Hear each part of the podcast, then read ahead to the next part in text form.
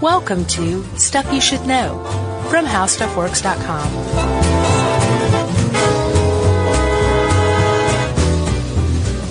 Hey, and welcome to the podcast. I'm Josh Clark. There's Charles W. Chuck Bryant, and there's Jerry. So it's stuff you should know. Wow. Uh, first of all, I think we should go ahead and apologize to eight Stuff You Should Know fans there were more than who that. have already heard this. Yeah, we went to the uh, World Science Festival. We were invited to the World Science Festival in New York City, and we want to give a little special shout out to Ben and the Ace Hotel for putting us up while we were there. Yeah, we did a live podcast, short form, in uh, Washington Square Park on a Sunday afternoon. It was kind of a neat thing. So, um, Yeah, hey to everybody who came out to see us. We appreciated the support. yeah, actually, I thought I knew everyone by name that were actual Stuff You Should Know fans. Yeah, I was going to apologize to them directly. There were some people uh, who clearly were not familiar with us and were just Yeah. mind blown. Yeah. Walking around, glazed look in their face. They look kind of defeated. Uh-huh. I was like, oh, you like stuff you should know now. Yeah, I had a couple of people come up and be like, "Hey, what do you guys do? This is neat." And I said, "Well, you just saw a short version of it, my friend. And they were like, yeah. If you want a lot more side stories and anecdotes, then tune into the long version." Yeah. We had 20 minutes. We had a 20 minute set. Yeah, boy, we had to get down to business, didn't Yeah, And we did too. we? Mm, it's not bad. We didn't talk about tire stores or anything like that. We Nope. just talked about the wow signal.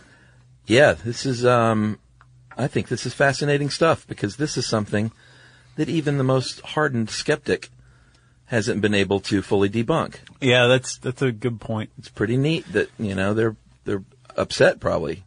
So uh, we should say that we keep saying the wow signal and Chuck's talking about skeptics and everything. There is evidence of a potential transmission from an alien civilization here on Earth. And it's Yeah. been here on Earth, printed out, sitting in the Ohio State University archives since the 1970s. Yeah, and potential is the key word there. I think that's where most he- uh, skeptics' head will pop off. Right, but You got again, to you got to say potential. You and I did. Yeah. Uh, I don't want anybody's head to pop off. You No. know. Um, the the the thing is, like you said, Chuck, no skeptic has been able to say, uh, "Here's your explanation, dum dum." Yeah, And they've tried. There have been plenty of explanations, but every single one has been systematically addressed and reduced to rubble, basically. yeah, So the the whole thing finds its roots, um, like I said, back in the '70s, but actually goes further back than that. There's a, a lot of um, there's been a lot of talk starting in the 20th century over aliens. chatter. Are we the other other pe- are we the only life out there? Um, are there other people on other planets? And if so, can we communicate with them? And astronomers started crunching the numbers and doing the math and said, w- we basically have two things we can do here. We can try to go visit aliens and look for them in the flesh, Yeah, expensive. expensive and potentially impossible. Yeah, it's like looking for a needle in a haystack. Yeah, but also it's the closest um, the closest planet to us is like a, a few hundred light years away, I believe, Four, Okay. four hundred plus, right? Which means that um, y- it would take four hundred something years traveling at the speed of light to reach that planet. So we couldn't go find them.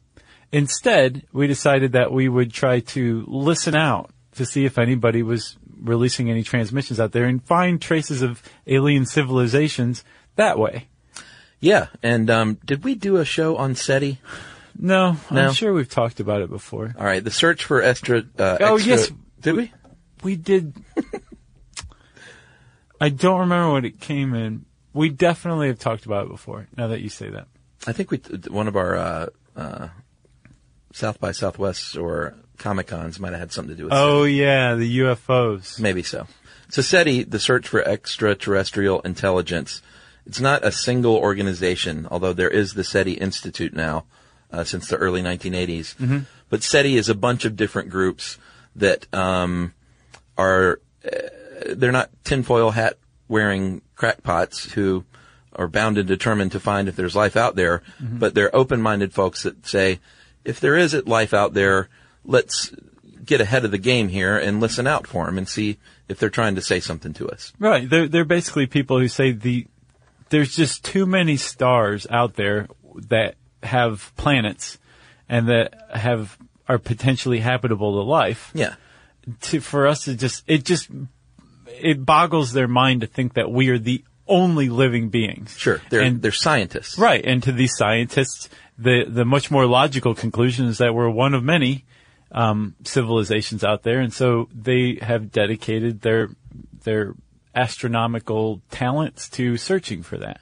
Yeah. And this all started happening in the early 1970s in earnest. And, uh, I think it actually started in the 60s in earnest, but Said it with, did. with uh, the big year, it was in the 70s. Their SETI program. That's right. 1973, the Ohio State University uh, Radio Observatory. I love that you laugh every time. um, they had something called the Big Ear, or had something called the Big Ear. Yeah. They needed a golf course, though, Yes, they did. so they got rid of the Big Ear. Even worse than that, um, the Big Ear Radio Telescope at Ohio State was demolished not to build a golf course, but to expand an existing golf course. we need another nine holes. right. We need another clubhouse. Well, I think the Big Ear had seen its best days by that point, so don't feel bad for the Big Ear. I still feel bad for the Big Ear. All right. So 1973, the Big Ear starts scanning, uh, listening for stuff out in outer space. Hence the name. hence the name. And um, what would happen is because it was 1973, uh, it would print stuff out on a dot matrix printer, and a student would, uh, student assistant would take that printout of of what it was listening to and take it to another volunteer, um, teachers, professors, and they would just basically look at all these numbers. Yeah, if you've ever Page by seen- page by page. If you've ever seen the wow signal, you it's just numbers, ones, twos, maybe a three here or there. Yeah, it's the level of background noise in space. Exactly. So um, a one is a blip, a radio transmission that was one time the intensity of the normal background noise in space on a particular frequency, right? Yeah. A one is nothing. Like there's ones all over the place all the time. There's ones, twos, and threes. Yeah, very common stuff. Yeah. Um, and so this, these, these poor astronomers who were donating their time to the Big Ear Telescope were basically, they were the, s- the, they were analyzing this stuff Yeah. with their uh, eyes. Yeah, there wasn't like a computer program they spit it into. No. They, they looked at this computer printout sheet after sheet after sheet. Right. So for a, wh- they would look at a whole night's scan of deep space. Yeah. from a radio telescope, again, with their eyes going over uh, sheets and sheets of computer paper, dot matrix printer paper. And um, that's what this guy named Jerry Amon, who is an astronomer at Ohio State, was doing um, on uh, uh, August 18th, 1977. He was looking over some stuff from three days before. Yeah, and so he's scanning all this stuff and there's ones, twos, and threes and he's, you know, he's watching, uh, Love American Style on TV and eating his TV dinner and he's bored I used out of to his love that mind. show. Mm-hmm. Love American Style. And he's bored out of his skull and then, um, well, here's another important thing to point out, uh, because it was also 1973, the, Seven. that was the 77 at this point. They Yeah. didn't have um, double digit printouts. No. It just went 1 through 9 and then started with the letter A, B, C, D as uh, 10, 11, 12, and, so on. Right, exactly. So he's reading this stuff and he sees 6 E Q U J 5, which means the transmission at its peak of U peaked at 30 times louder than anything they had ever seen before. Then the normal background noise. and he circled it and put wow exclamation point on the paper and that's why it's the wow signal Exactly. And this is a big deal. I mean, like in this It's a huge whole huge ream of dot matrix paper filled with ones and twos and maybe a three here or there, there's a U standing in the middle of this string, this it transmission. started at six which was high Yeah, I mean, six alone would Yeah. be like, whoa, this is kind of significant. This thing went up to U. And, uh, like you said, he circled it and wrote wow next to it and it became the wow signal. And, um, uh, almost immediately, they started investigating this thing. Sure. And there are a lot of details to the wow signal that or make it even more impressive than just the fact that it peaked at you. Yes. Started at six and ended at five and peaked at you. There's a lot of different aspects to the wow signal that make people say, what in the name of God is this? Yes. And we will start getting those details right after this break. You, you, you know. Stop, stop, stop. You should know. know.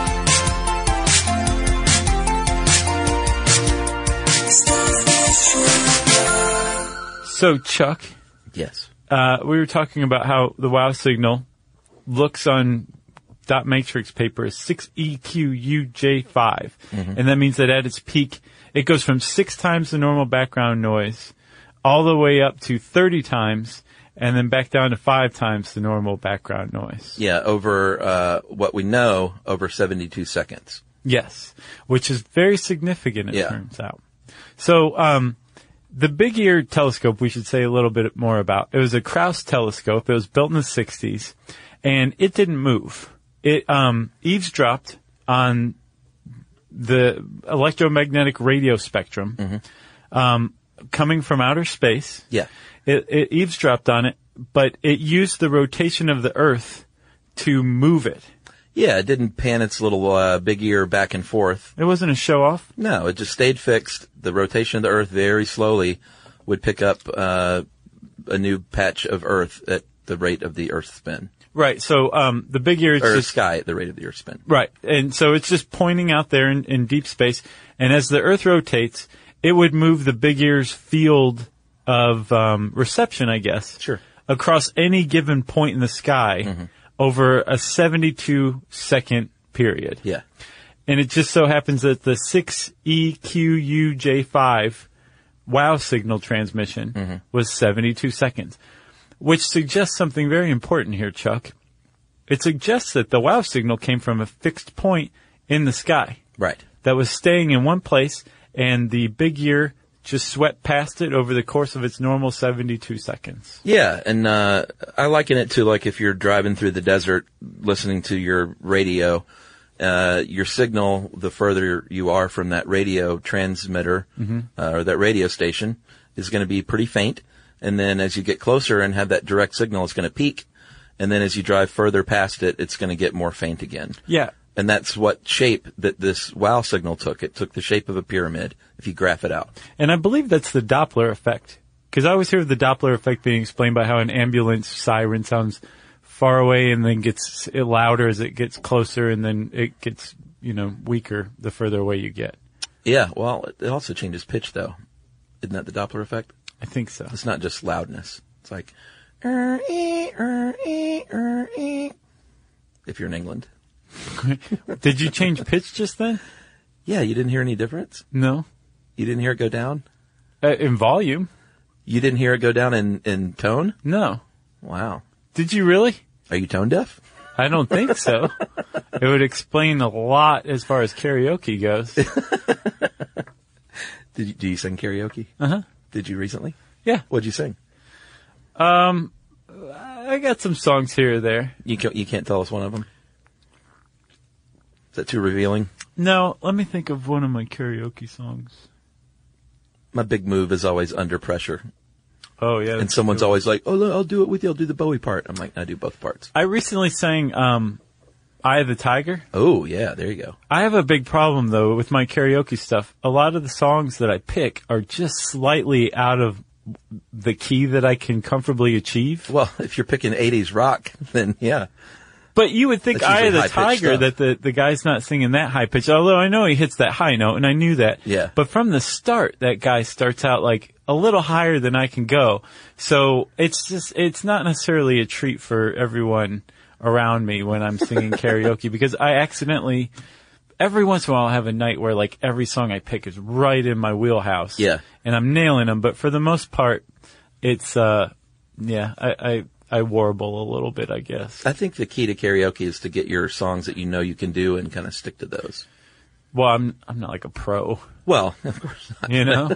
Uh, like I did uh, Foreigner's Cold as Ice one time by accident because the song I wanted to do, I think Under Pressure someone had done. Uh-huh. And I was, they were calling me. I was like, oh, well, I guess I'll just do this. Yeah. And the karaoke guy in Philadelphia said, well, I hope your, uh, hope you have a vice for your testicles. But he didn't say testicles. Oh, he And I didn't. went, why? And then I remembered how high that song was. It is. It It's was a disaster. the Eye of the Tiger is not that far off. yeah. And it, I, I should give a plug here to um, Sig Gold's Request Room. Oh yeah. If you're in uh, New York City, Uh-huh. you should go to Sig Gold's Request Room. It's on um, Is that one of those private karaoke deals? 26. It's not private. It's just a piano karaoke bar. Oh, okay. Yeah. Not, not private room. No. Okay. But it's a back room with like a, a heavy curtain. So there's a sense that it's private, but it's not private. It's just, you just show up and. But hang it's out. live. It's a guy playing piano instead of a backing track. Yeah, it's a guy named Joe McGinty. Nice. Who's a very good, talented musician. He's, Wow. uh, he's actually a friend of Yumi's. Wow, I'm and gonna he have used to, to do that. play for the Psychedelic Furs. Holy cow. And he, now he's, uh, one of the owners of Sig Gold's Request Room. Man, that place is going to blow up now. I hope so. It should. It's a lot of fun. Yeah. Yeah. All right. Boy, that was a good segue or uh, not segue because that leads to nothing. No, it leads to, uh, how did we get on that? Doppler effect? Yeah, exactly. So, uh, let's talk about SETI again. Let's, Okay. let's bring this all back home. All right. SETI, uh, or the different SETIs around the world decided at one point that, um, like you said, a good way to find, uh, transmission might be to listen out for it. And if we're going to listen, um, what would be the most likely, um, radio station that they would transmit on? Well, yeah. I mean, like, uh, uh, and of course, it's not a radio station. I say that as a joke, but but that was the first, that was the first, um, that wasn't the first thing they thought of. No. Like, if, if you say, okay, we can't go to distant planets to start searching for aliens, there's just, it's just too far away. We would all die on the way there, right? Mm-hmm. Yeah, we're So not going gonna- to wait for them to come down and play a moog at Devil's Tower. Exactly. Instead, we're going to look for traces of them. Yeah, listen. How can we find? But that th- well, listening wasn't immediately the thing. They started thinking like in different ways. Oh, I gotcha. That you could find evidence of alien civilizations, Mm-hmm. and finally, what they settled on was there. If you're an alien civilization, you are probably familiar with the electromagnetic spectrum. So let's start looking there. Yeah, And they started looking at the electromagnetic spectrum to see maybe where you would find some sort of evidence of alien civilization. And they thought, how about the radio band? yeah. There were a couple of uh, physicists uh, from Cornell in the '60s, Philip Morrison and Giuseppe Cocconi, who uh, reckoned that you know they're going to find a common language. They're going to broadcast on what, what's like the most common language of the universe: hydrogen. I Not was quite a gonna language. Say Espanol. Hispaniola. Not quite, uh, I'm sort of being fun here with like saying it's a radio station and it's a line, but hydrogen is the most abundant common element in the universe. Right. And there is a hydrogen line, a hydrogen frequency. Yeah. So they figured this m- may be a good place to start listening. yeah. And, and, um, hydrogen's protons flip. They change spin pretty, pretty much all the time, right? Okay. And as they flip and change their spin, they emit a little bit, just a tiny teensy bit of electromagnetic radiation. Like a little glow. Right. And that the frequency of that uh, emission is at 1420 megahertz. Since hydrogen is the most abundant element in the universe and hydrogen is flipping all of the time, it's also emitting uh, this um, radiation all the time, which makes 1420 megahertz the most common frequency on the entire electromagnetic spectrum. All hydrogen all the time. And again, these SETI researchers, Philip Morris and Giuseppe, Bocconi. um, and I know it's Philip Morrison. I was just making a joke, Sure. uh, a tobacco joke. Yeah. They have their hands in everything. um, Since these guys said uh they would probably transmit somewhere on the radio spectrum, um, and they would probably be familiar with radio spectrums and electromagnetism, they would also probably know, just like we just figured out, that the most common frequency in the entire universe, no matter where you are, is 1420 megahertz. So maybe this would be a really good place to listen out for alien radio transmissions. That's right. And the WOW signal was broadcast at 1420.4556 megahertz, right in the middle of the hydrogen line. right on the most common frequency in the entire universe. We found in 1977 a radio transmission that was 30 times stronger than the normal background noise on that frequency. That's right. And that makes, uh, made scientists go, holy cow, or wow. Wow, indeed. That even made skeptics go, ooh, what, ooh, what's this all about? exactly. the shape of it, like we talked about, the pyramid shape, um, is exactly what you would expect. So that made everyone sit up and go, all right, well, there's also that. And then the sharpness, I know, is the third big reason that it just doesn't fit in. Right. Or it does fit in as an alien transmission. So there are tons of like um, very powerful bursts here. There of radio transmissions, like quasars emit um, radio transmissions, and um, Satellites. there's well, there, uh, there's a lot of natural ones. I mean, Oh, yeah, sure. the natural ones though, are very messy. They get spread across the band, Mm-hmm. the electromagnetic band. So um, if you got like a burst from like a quasar or something like that, you you found it through the big ear. Yeah. You're going to, it's going to turn up on say like channel 1420, 1430, 1440. For, it's going to spill over across the band. Yeah. They're very messy. One of the things that really makes the wow signal so significant is that it was um, tuned, basically. It appears to have been tuned because it came through only on the 1420 frequency. That's right. It didn't spill over, and the big ear was listening to 50 channels. So imagine like your radio is tuned, or you have 50 radios tuned to 1400, 1410, 1420, 1430, and so on, right? Up to 14, f- wh- whatever that goes to, 50 channels out. Uh-huh. Um, the wow signal only came through on the 1420 frequency right then. So you've got the sharpness, you've got the fact that it was right in the middle of the hydrogen line, you have that pyramid shape, Yep. and everyone is wondering what the heck is going on. And uh, right after this message, we will talk about a few reasons why it may not be an alien transmission. You, you, you know. Stop, stop, stop. You should know. know.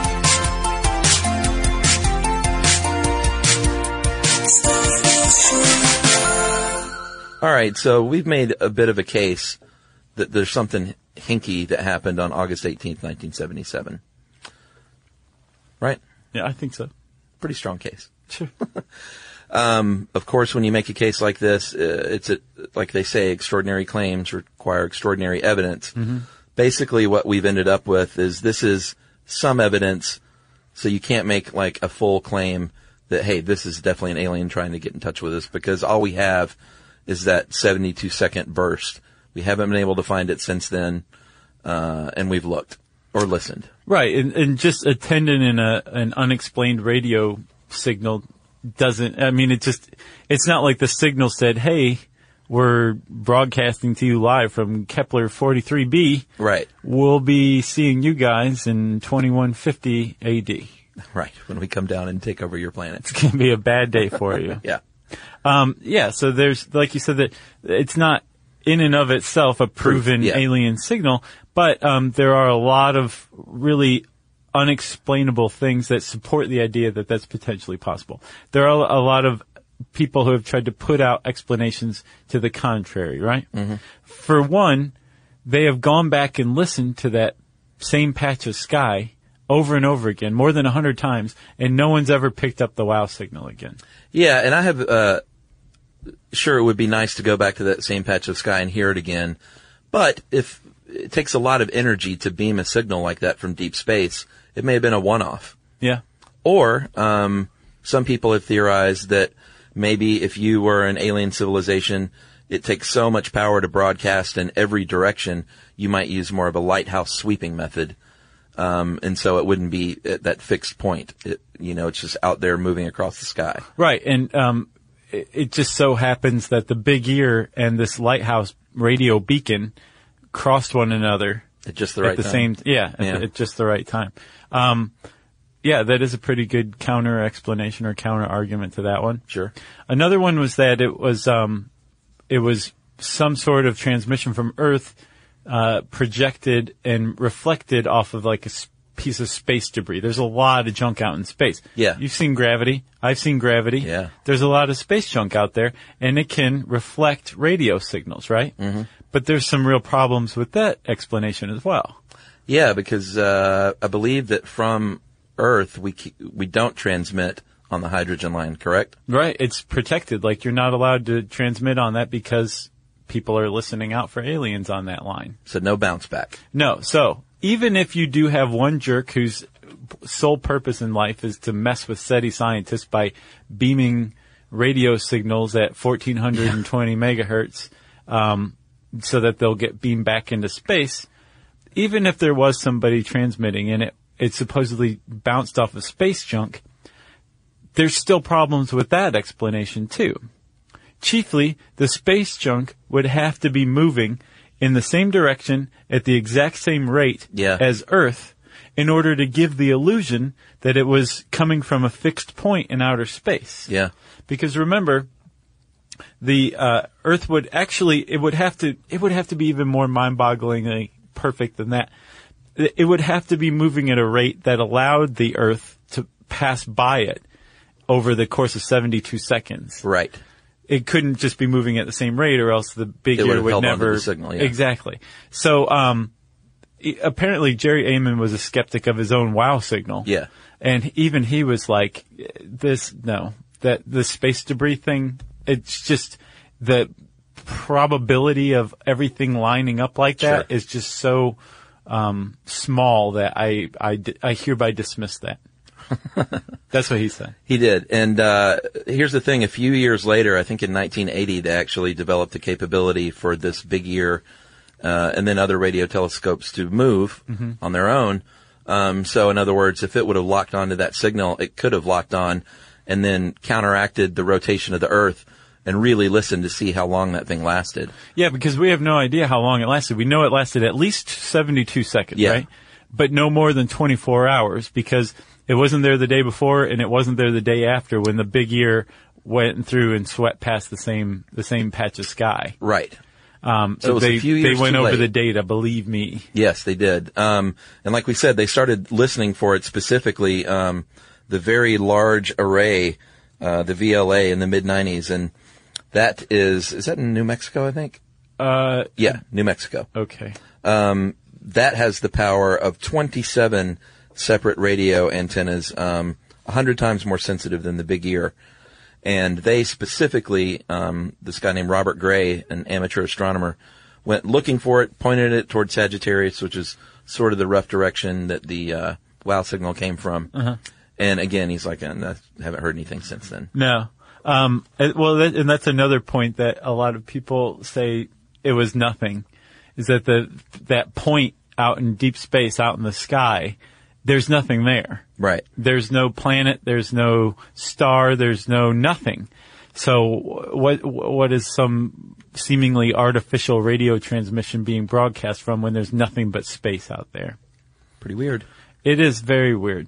But again, every uh, argument that's been made has been uh, you can make a counter argument to an irrational, reasonable one. So, we're, are we saying that there that this was an alien transmission? Not necessarily, but it is still potentially a reasonable explanation given the uh, the evidence that the wow signal presents. Yeah, I think um, the way I like looking at it is what Jerry Amon said um, sometime in the 80s. He says, The best way I can think of it is that it was a tug on the cosmic fishing line. Doesn't prove that you have a fish on the line, but it does suggest that if you keep your line in the water at that spot, you may get a fish. So I don't know necessarily about that spot, but it was it was something that we can't quite explain. Yeah. And um, you know, keep the very large array going. Like keep listening. keep watching the skis. I mean skies. You got anything else? Did No. We, mi- did we miss anything? oh man, we could go on about SETI and all that stuff for days. Maybe we will someday. I think the official skeptics um, line is that uh, what did they finally say? They like it's a The Skeptics Club. yeah the skeptics club. They said uh, oh an interstellar radio source of unknown origin is the official line. So a big, Of the Skeptics Club. yeah a big shrug of the shoulders essentially. Gotcha. E Yeah. So who knows? 6EQUJ5. Pretty remarkable. I'll bet somebody has that tattooed on them somewhere. I bet he spit. Oh yeah, totally. Like on the back of their neck. Um, I bet Jerry Amon like spit his coffee all over the paper too. You know, did a big spit take. Yeah. Classic Amon. Cl- totally.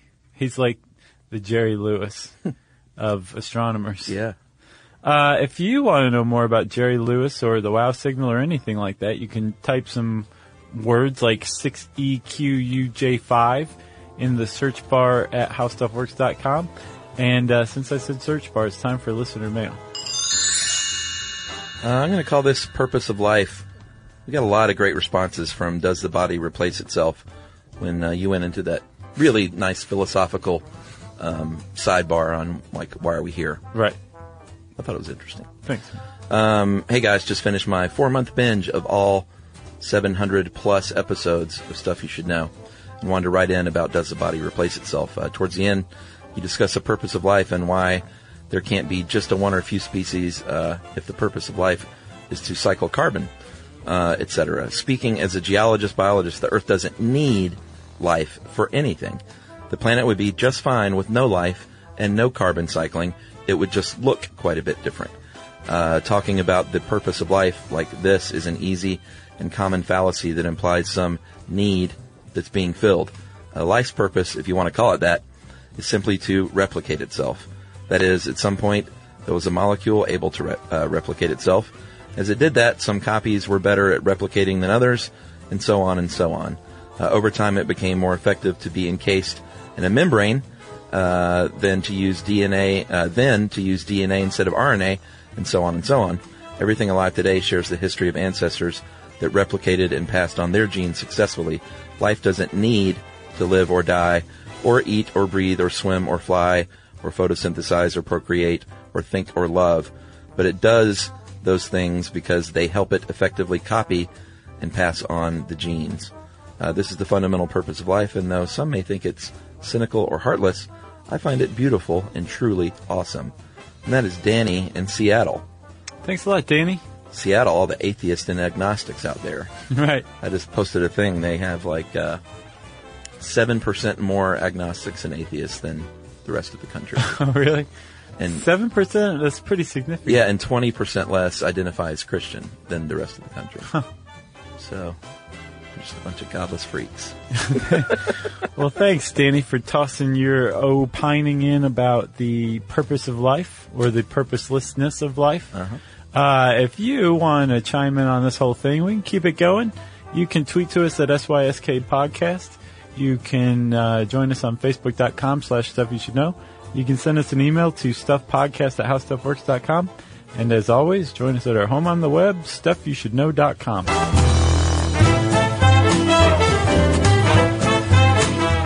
For more on this and thousands of other topics, visit howstuffworks.com.